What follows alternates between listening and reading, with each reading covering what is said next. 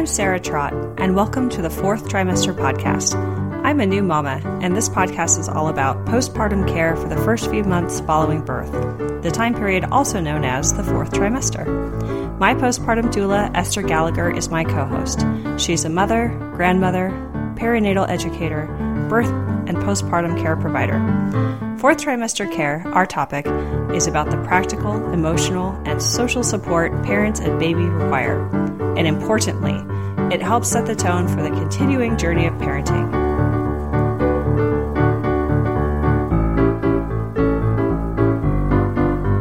Hi, everyone. Welcome back to the fourth trimester. I'm here today with guest Beth Berry. She is a writer, life coach, mother of four daughters. She has a site called Revolution from Home, and she's currently completing her own book called Motherwhelmed. Now, Beth and I connected because I read an amazing article of hers called In the Absence of the Village Mothers Struggle Most. And it resonated with us here at the Fourth Trimester podcast. And she has graced us with her presence today. We're so grateful for that. And Beth, I would just love to hear from you a little bit about what it is that you're doing with your site and your book and your life coaching. Awesome. Thank you so much. I really appreciate being here and being invited. So, I have been blogging for some years. My family and I moved with my husband and my four daughters to Mexico uh, six years ago now, I guess, and we lived there for four years. And when I was there and finally had a little time and space in my life, I I began blogging and and realized this, that it was something I really enjoyed. Uh, and my life coaching practice evolved out of my connection that I was forging with with all of these women through my blog. So it's been an evolution in that sense.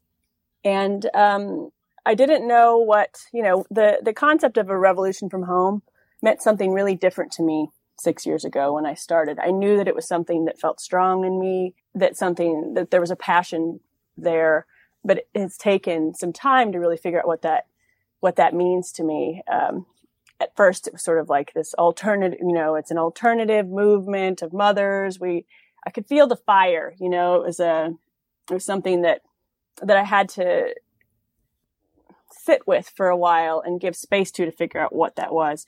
Um, now I really see it as, you know, the revolution is, is it's happening within each one of us. I think that there are women across the board, across, across cultures, particularly within cultures where we're ha- starting to realize that we have the support and time and resources and energy supposedly to be able to create change in our lives but we're still struggling. So many women are still struggling. And so the revolution, it really that's in my heart has to do with how do we shift some of these major cultural stories that are in place that are that are still keeping mothers in particular in a struggle that that is you know disproportionate to where we are as a culture. So um, I work one on one with women. I offer um, groups, and I'm just about to lead my first retreat this next week. So uh, it's exciting and a really beautiful thing to get to witness so many women in their process of sort of awakening to their own true sense of power and stepping into motherhood or allowing motherhood to change them into somebody entirely different uh, and getting to to support them through that process is, has been really beautiful. Oh, that's such a wonderful offering. Moms need so much support.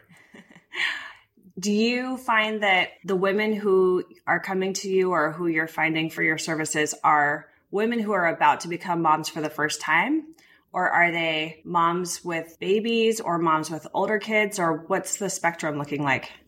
There's, it's been a pretty um, wide variety of, of mothers. I'm finding really that, that most people don't actually reach out for the kind of support that they actually need until they've sort of had their butts kicked for a while. you know, like that's what I'm finding. You know, that's what most of the time seems to be happening is that women go down this path of motherhood for a while and they're trying their very best to be independent and forge, you know, forge on and um, prove to themselves, prove to themselves, you know, t- to the rest of the world that they have what it takes, kind of a thing. There's that that air, and then years down the road, they recognize that they're becoming more and more frustrated sometimes or feeling like uh, a lot of isolation. It's a pretty common theme. Uh, a feeling of disempowerment. Disempowerment is kind of rampant. I'm, I see a lot of that particular set of feelings and are really ready to reclaim a sense of self and, and figure out what does it mean to be a conscious minded woman and and mother but also have have a sense of self that isn't entirely based on on motherhood because we are mothers and women you know and i really think it's so important that our that our children see us as both um, and so that's that's what i'm finding is that most there it's a very small percentage of women who actually sort of give themselves permission to get the support they need you know pre baby having and then postpartum. It tends to be the women down the road who are like at the end of the rope going i can't do this anymore. Mm-hmm. i need help. So that's the theme so far. Mm. and so important to be able to recognize that in oneself and have that awareness yeah. Um, because it takes a, a huge degree of vulnerability to admit I need help. Right. Yep. And I think that's really based on some deeply seated cultural stories around independence and autonomy that are, that really are unfounded. I mean, they're they they're based on sort of antiquated um, ways of thinking about things. They're not based on a social model that I think is really supportive of of where we are and where we're headed. Um, I think support is essential for every human being at every stage in life, and there should be no exception for for mothers. I, and I actually think that this particular, you know, the postpartum period, early childhood, is a time in our lives we need more support than ever. That we actually find ourselves with less support than ever. Um, mm-hmm. and that that's a dynamic that that I think is a it's a bit of a it's causing you can see it cross across the culture how how pervasive that message is that we hold within ourselves even and and the damage that it's causing you know the sense of isolation and frustration and um you know along with that women feeling as if they have to be in one camp or another. I'm either a stay home mom or i'm a working mom or i'm either you know this sort of crunchy uh, alternative thinking mom who's doing all the things within the alternative mindset or I'm not. And it, it's really um, unfortunate that that there isn't a greater sense of here's who I am as a person and here's me. Um, here's what I need in order to thrive as a woman and as a mother. And then how do we parent through that, who we really are instead of who we should be? Becoming a mother for the first time is a huge life change. And it's one where I think that identification of self of who I am changes a lot. And so I think what I'm hearing you say is that there's a bit of a balancing act that has to happen with that. Yeah, I think so. And and really an opportunity for us to hold that as a really sacred transition. And eh, you know, culturally that's not really happening so much. There are even messages out there that I think are really destructive. Just this idea that we're meant to bounce back after babies. It's um, I don't buy it. You know, I, I, think we're meant to transform into a different version of the women we are. Um, motherhood is an incredibly powerful experience that, if held as something powerful and sacred and beautiful and wonderful, and then we get to step into an evolved version of ourselves, really. But that takes it. It takes feeling supported. It takes feeling like your needs aren't always being compromised.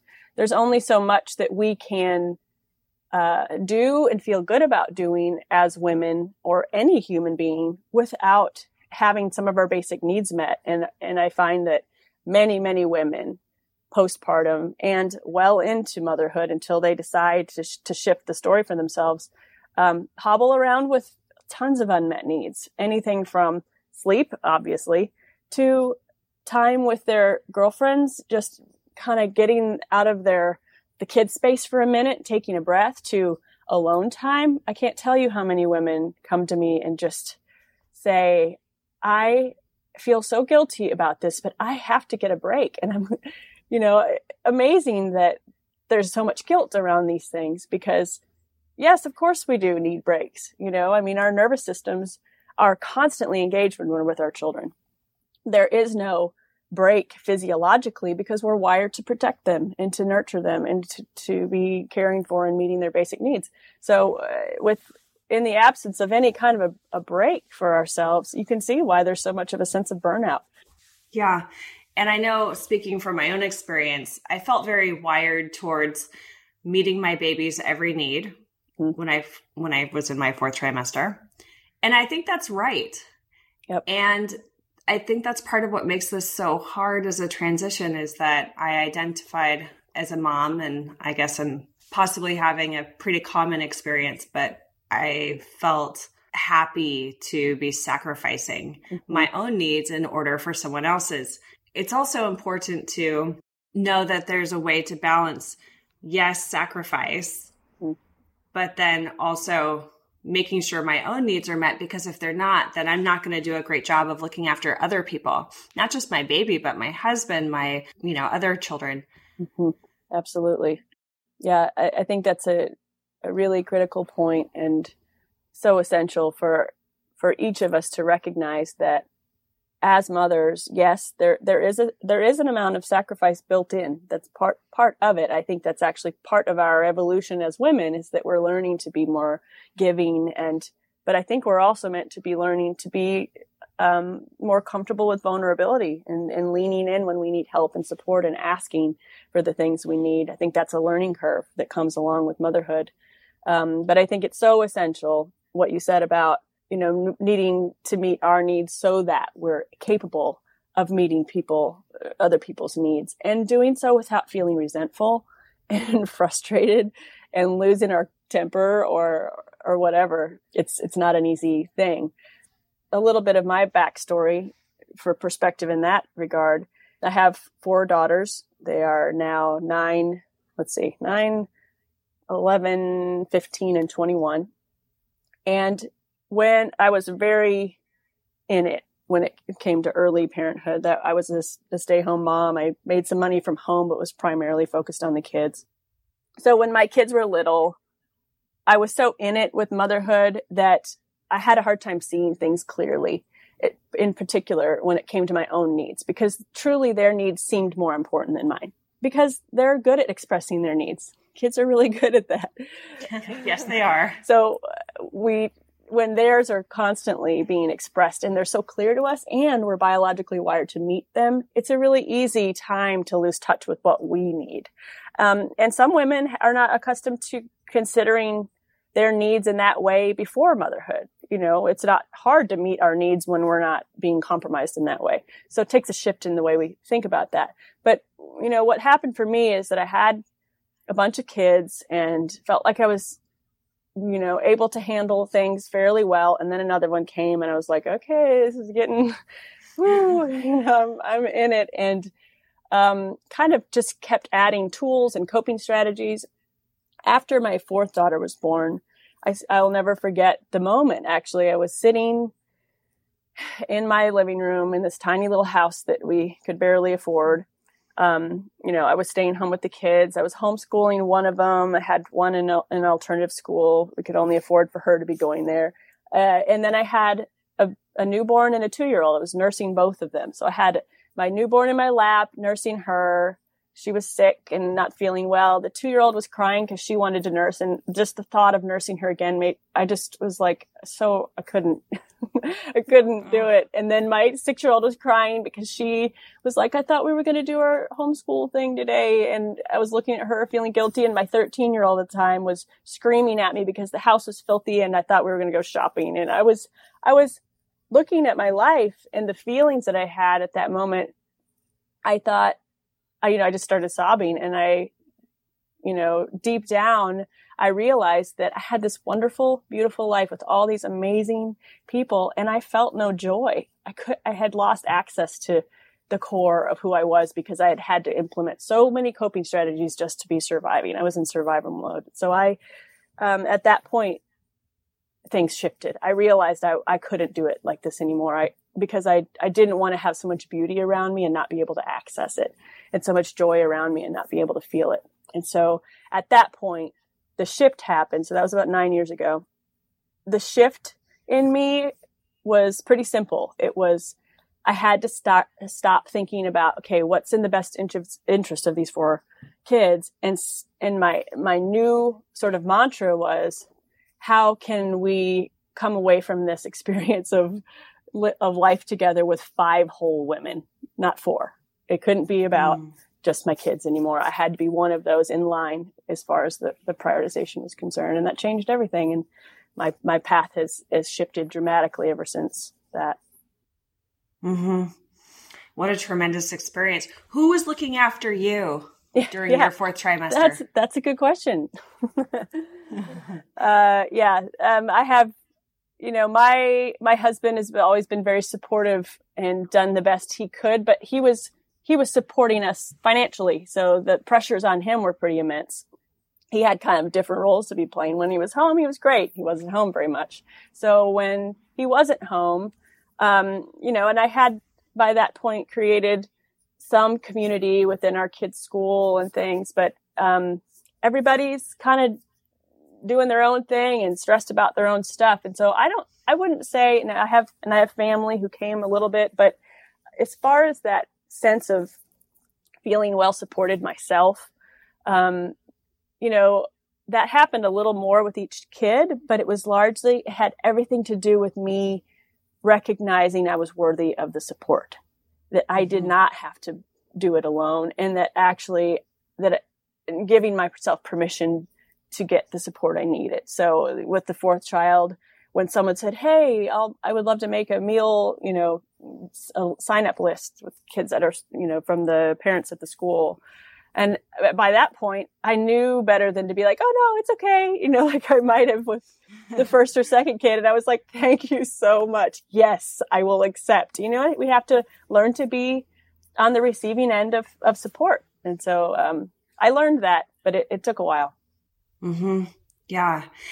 And I think that that is why your article is so interesting to me. I would love to hear your take on how you could compare and contrast maybe our modern experiences of that, where maybe someone makes an offer like that, which is very generous and very welcome, mm-hmm.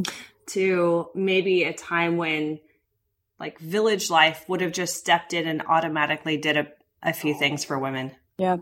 Yeah. Um, so I, I think that one thing we forget is that the way that our culture is structured right now is it's quite new. This is not the way things have been for very long, relatively speaking. We have needed each other to survive. We couldn't have done as many things as we do alone back in the day. Um, and so what I have seen, you know, I've had experiences of more, more of sort of the village feel, the tribe throughout my life. Um, one of the most profound was the time we lived in Mexico. And I've just started realizing how unnatural it is, you know, the, the structure that our society has in place right now where, you know, women and, and mothers and fathers are isolated in, in homes, trying to figure it out on their own with the cultural stories that say you can do it, you know, independence is a good thing. I don't think that that's the natural order of things. I, I believe we're pack mammals. We're meant to be supporting one another in every regard. So even just looking back to my own experience as a small, as a young girl, how much more kids were roaming through the neighborhoods. Just that fact alone changes everything. There are so few neighborhoods anymore where you can find roaming packs of children.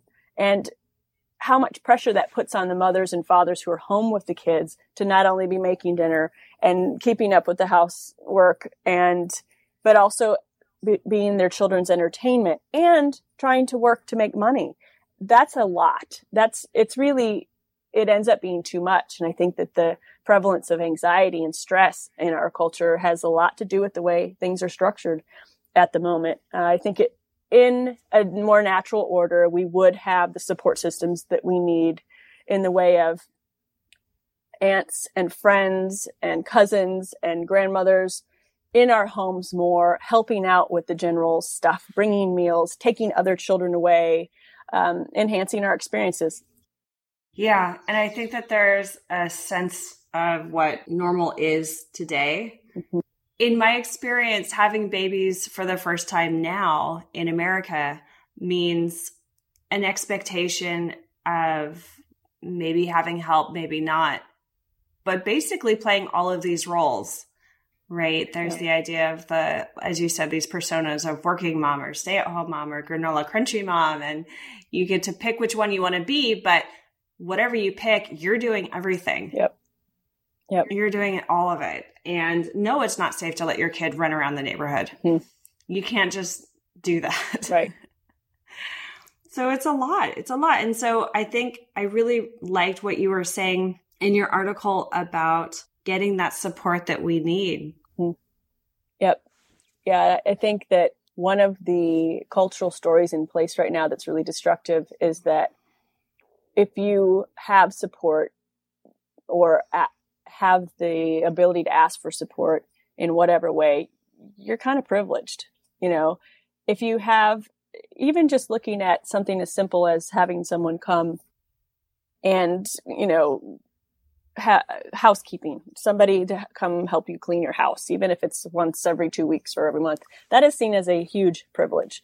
When we lived in Mexico, even the people in the middle to lower classes who really didn't have a lot of money, lots of them hire people to help them clean or help them take care of the kids because it's those people need the work and there isn't as much of the sense of I have to do it all myself. There is a more of a familial, um, collective mentality of, of course you can't do it all yourself. How in the world would you work and take care of your kids and keep up with your housework? Nobody does that.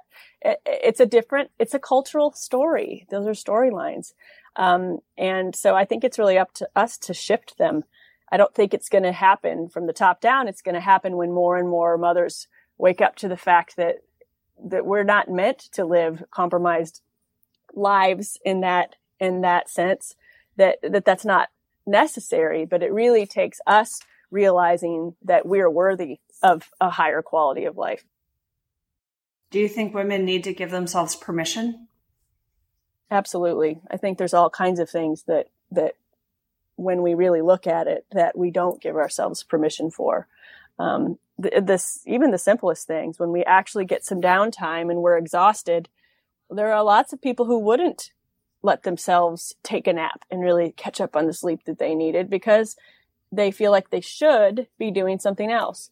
And, um, you know, this, it's a big thing, uh, that I work with people around a lot I can't tell you how many times I can just say, what do you need to give yourself permission for around this? And then there's this sort of light bulb that goes off and we realize how much it really is about us being able to say, I can do this differently than I have been, or I giving ourselves permission to think about something in a different way, to try something different, and to think outside the box and think outside of the voices in our heads that are coming from other people, whether it's other you know, mothers, whether it's our mother-in-law who's got an opinion about it, whether it's, you know, bloggers who are, you know, we've been inspired by that we each have our own way that is, that is going to feel more natural and is ultimately going to be better for our family dynamic than, than anything created by someone else.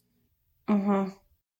So faced with the decision, do I vacuum my filthy floor or go on a walk or do something, read a book, take a bath, do something that's relaxing for me. Yep. I think that it's tough for a lot of people because yeah. ignoring something like housework or a chore, even temporarily, can create a lot of guilt. Yep. It's true. Or feelings of failure. Mm-hmm. Like, yep. oh, I, you know, my standard is that my house should be clean everything needs to be great for my kid. Otherwise i'm not doing a great job as a mom. Right. Right. And those are the those are the storylines that that i think are most important to break are the ones that attach our accomplishments with our sense of worth our self-worth. Because when we attach our sense of self-worth to our accomplishments we are setting ourselves up.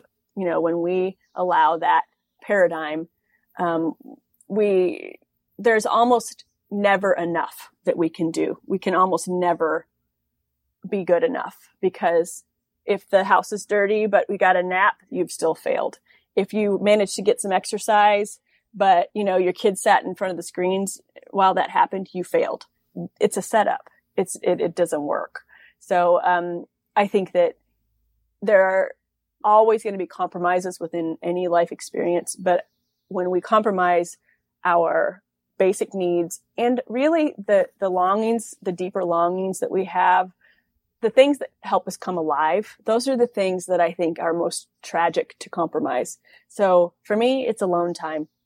If I don't have alone time, I, it's really hard for me to feel joyful and to feel. And that was why I struggled so much at my lowest point nine years ago because I was homeschooling and I had babies and I had toddlers and I had, and it was like never, ever, ever, ever got a break. And I, it didn't work for me. I now have a completely different lifestyle where I'm I'm alone doing my work all day every day and I now see how essential it is to my thriving because I'm deeply introverted and I love quiet and introspection and so eh, being able to recognize the more I really think the more self-aware we become, the more we know ourselves and honor what we need in order to thrive, the the better we can show up in the world for for anyone we care for. How do we separate that notion of accomplishment and doing and self-worth? Mm. Yeah, that's a good that's a good question. Well, I think that at the core that comes down to figuring out really believing that our self-worth is not attached to our accomplishments but that we are worthy by nature of being human you know, we, we were born worthy. There's nothing we have to do to prove that we are worthy as human beings. And, and being able to root ourselves in something that is not outside of ourselves, you know, that it becomes, for me, motherhood has been, has grown into really a spiritual practice. It's something that, that through motherhood, I have been able to recognize so much about myself and my own soul and my heart one of the things that I think is really important is that we be doing things according to what helps us to feel strong, who we really are at the core. What does our soul really have to express? Um, instead of just what do my kids need? Um, what does my boss need? What does my husband need? What does my soul need? Because when we're tapped into that deeper sense of self, we then feel lit up by our experiences. So small, small examples, you know, I, if we are parenting in a way that lights us up. So if I, some of the things that I enjoy doing with my kids, I really, really don't like, like when my kids were little, I did not like getting on the floor playing make believe with whatever things they, they had, you know, play in that way was hard for me, particularly when the dishes are piling up and the laundry pile is like overflowing and all the things need to be done. But there are ways that I really love to play. And for me, it's more about going to the park with a soccer ball and playing a pickup game of soccer. I, I like that kind of play better. So giving myself permission, recognizing that both of these things are important to me. Relative sanity within the house. I've long since let go of, you know, high standards in housework, particularly when I know I have all these other things going. Um, but it's also important to me that I connect with my kids through through play, particularly when they're asking me for that. But I I I think that when we can hold a sense of self and say, no matter what I choose in this moment, it's okay. I'm okay. They're okay. And trusting that that that shifts things. That we're not motivated. It, I think it has a lot to do with our motivation. So if we're motivated from a place of guilt or what I should be doing, it's a very different experience than our motivation coming from I want to connect with this person or I really want to feel good and therefore I got to get these dishes done first so that I don't feel so crazy. Uh, I think checking our motivations is really key and also giving ourselves permission to parent and to show up in the world according to what helps us to feel strong instead of what we think we should be doing. Does that make sense? That makes perfect sense. Yeah. And going back to what you were saying earlier, I wanted to kind of understand from you what you think would be helpful for women who are about to become moms for the first time. What can they do to help prepare for motherhood in terms of securing that self worth, securing that identity? And maybe start like what questions can they be asking themselves beforehand to prepare for that transition? Right. Yeah, that's a great question. Um, so I think one of the things is to really be honest with ourselves about the fact that we have needs. Everybody has needs. Um, this culture has kind of associated needs with neediness, uh, and and uh, made it into something that that's sort of a sign of weakness.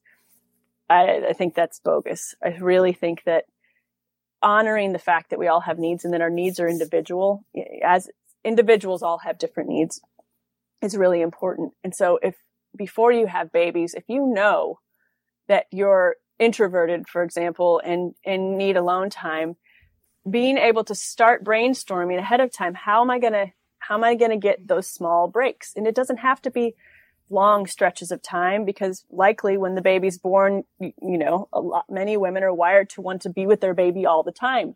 But, but noticing in yourself that actually getting a break to exhale and just go out, even just be outside for an hour, go for a hike or whatever, asking yourself, how can I honor this about myself? and work it into my lifestyle, even if it means, okay, I got it pretty soon in this game, you know, I'm going to give myself this much time and then I'm going to start looking for somebody to be able to come over, you know, four hours a week so that I can step out and just take it, get, get a breath of fresh air and whatever it is. Or, you know, even it could be something completely different than that. If you love your job and you don't want to quit to stay home with your baby, then being able to honor that and push all the voices out from all the culture and all the people who have an opinion about it and really sit with that and go, is giving this up something that I can do authentically without feeling resentful? Is this a part of who I am that's really, really important to me?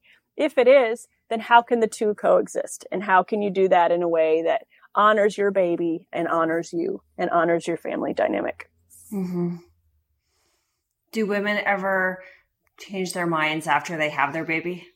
Oh gosh, yes. I think that I think I think most women are shocked by the shift and by how much we shift as women. Because again, these are these things are hardly ever talked about. I hardly ever hear people really giving this space um, and and holding this time as a sacred transition. And it's mind-boggling to some women how much they shift. I mean, there are there are women who are absolutely certain that they will go back to work in six weeks. and hmm. then, you know, three weeks into it, they're a mess. They're falling apart inside because they can't fathom it. They cannot. There are other women who, you know, are totally hell bent on staying home with their babies. And a couple months down the road, they realize they're shriveling up inside. It's not working for them. It's, it's too much anxiety or too much pressure, or perhaps their baby is really, really, really high needs and they, it's just too much. And then they have to shift there and give themselves permission to rethink what they were doing. I think we've got to have flexibility around this time. I think we've got to hold a huge amount of space for ourselves to be to to be surprised to be able to mm-hmm. go i have no idea what's about to hit me but i'm going to be open and to be gentle with ourselves and kind and compassionate with ourselves um, so that you know whatever happens we are we are giving ourselves some grace and and and realizing this is this is new terrain and this is no small thing yeah um, are there ways that women can practice self-love as kind of an exercise before having a baby to so that they're able to recognize those moments when like oh hey i need a break mm-hmm. yeah i think one of the things is is being able to recognize just like you know when you when you think about um, you know I was a La Leche League leader for a while and supported women in the breastfeeding relationship. And one of the things we talked about was learning early signs of hunger that you know screaming crying in the part of a baby is actually a late sign of hunger. One of the early signs of hunger is rooting around and, and you know looking for the breast or the nipple. That's that's early signs doing the same for yourself. What are the early signs of burnout? what are the what are the early signs of overwhelm? Instead of waiting until we're, you know, the wheels are falling off. When I had uh, babies and was doing the whole cloth diaper thing and was really committed to that for a long time, what I realize now looking back is that when I made the switch after, you know, three babies in and I was so overwhelmed and I reluctantly finally introduced disposable diapers to our lives, at least part of the time. Looking back, I didn't see it at the time. At the time, I th- felt like a total fraud, a sellout. Now I look back and actually see that that was a, that was a loving act toward myself. It was saying, I'm going to take some of the pressure off of you. You don't have to be perfect. You don't have to do all the things all the time. And, you know, other simple acts of self love can be anything from looking at your body that's changed postpartum and really honoring different parts of it. You know, so many women have embattled relationships with their bodies postpartum. And, you know, even just taking time, drawing a hot bath with essential oils and something that's really, really pleasant, and candles, and, you know, someone else has got the children for an hour or 2 mm-hmm. and having, taking some time for self care and not just let it be about, I need a break. Oh my gosh, I'm falling apart. I need a, I need a bath or I need a break. But, but actually using that, figuring out what can help nourish you. And some of that is thinking nourishing thoughts during that time, re engaging with your, your belly, for example, in this area of our bodies that's so transformed postpartum mm-hmm. and thanking that part of your body for this incredible gift that it gave you and the transformation and really reestablishing a new relationship with that part of your body because we culturally now we have you know perhaps stretch marks and it's this you know unsightly thing. That's just a story. You know i have come to see how absolutely beautiful this transition can be if we're holding it in a different space. So self-love can be re you know, healing your relationship with this a part of your body that that you've really been critical about and, and feeling bad about.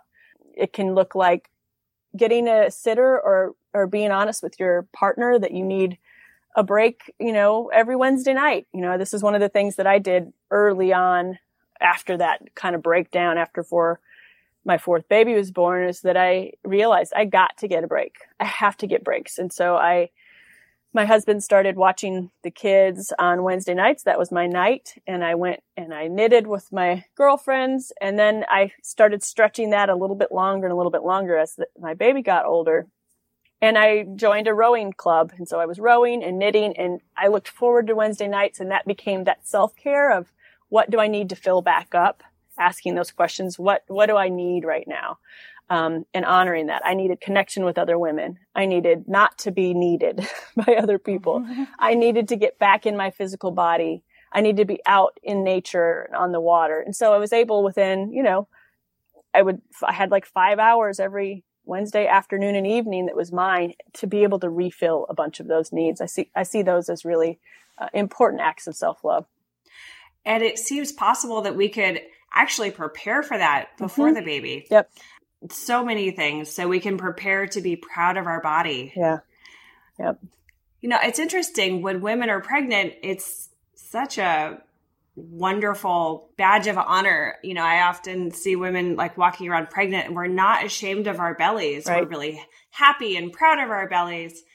But then after the baby is born, it it's something that we try to hide. Yeah, exactly. And why is that? Our body just did something miraculous. Right. And shifting that story in our head to be so proud of our bodies. We did mm-hmm. something amazing. And yep. just loving that body so, so much feels really important. And I think preparing to have that conversation with yourself so that when you're in the bath for the first time and you look at your body, you're not thinking, oh man, I'm so wrecked. You're thinking, wow, I just did something incredible. Exactly. Yep. And, you know, where we are, I see us, our generation of women, really as pioneers in this regard because we're coming off of centuries of shame around our bodies at all, covering anything and not having a sense for. I mean, there's been so much shaming around women's sexuality and bodies and hiding of those things for so long. And now I feel that we are in a, in a really important and beautiful position to be able to say, no, actually, I'm really, I am proud of this. And that our generation of women has a huge amount of potential to be able to shift some of this stuff. And you see it slowly but surely happening. Um, and, you know, it starts with the relationship we have with ourselves. And we're not going to get that permission from other people necessarily.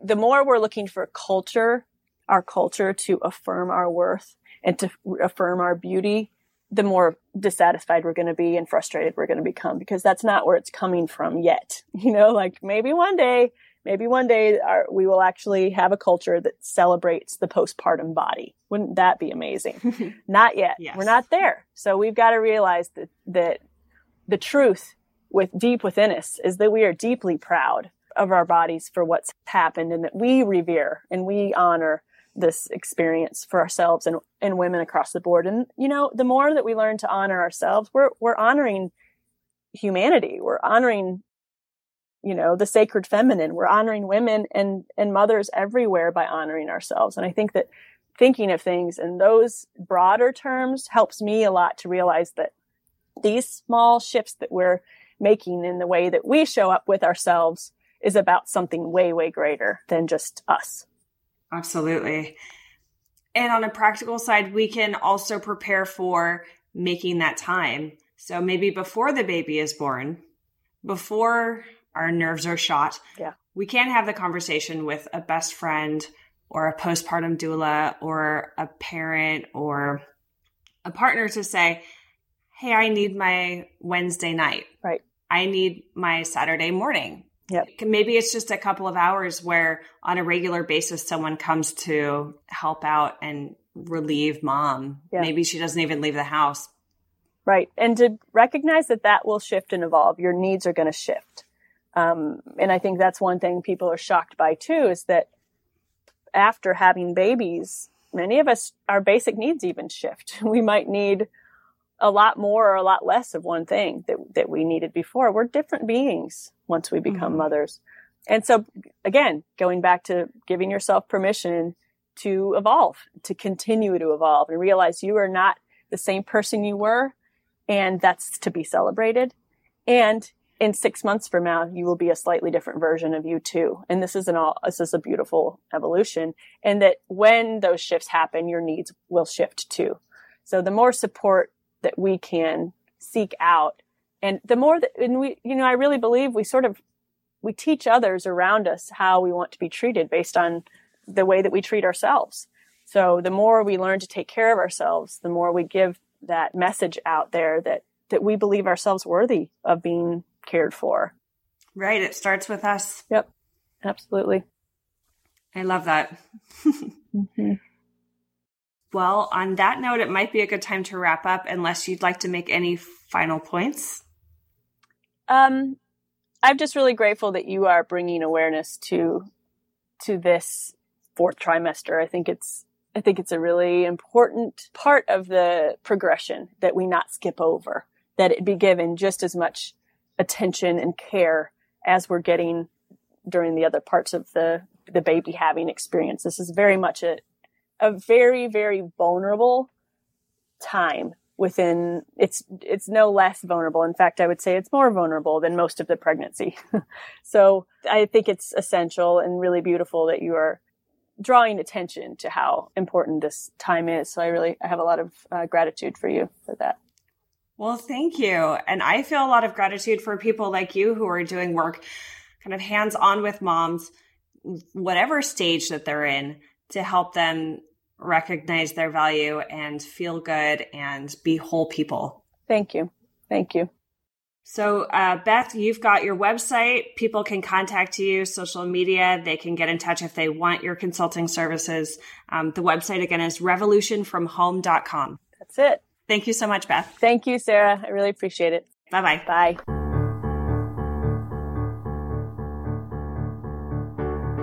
You can subscribe to this podcast in order to hear more from us. Thank you for listening, everyone, and I hope you'll join us next time on the fourth trimester. The theme music on this podcast was created by Sean Trott. Hear more at soundcloud.com slash Sean Trott. Special thanks to my true loves, my husband Ben, daughter Penelope, and baby girl Evelyn. Don't forget to share the fourth trimester podcast with any new and expecting parents. I'm Sarah Trott. Goodbye for now.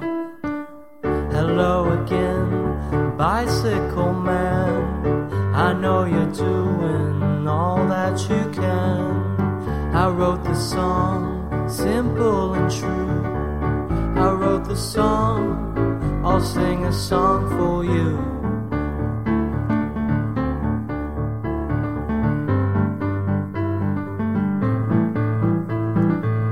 You got your wheels, you got your gears.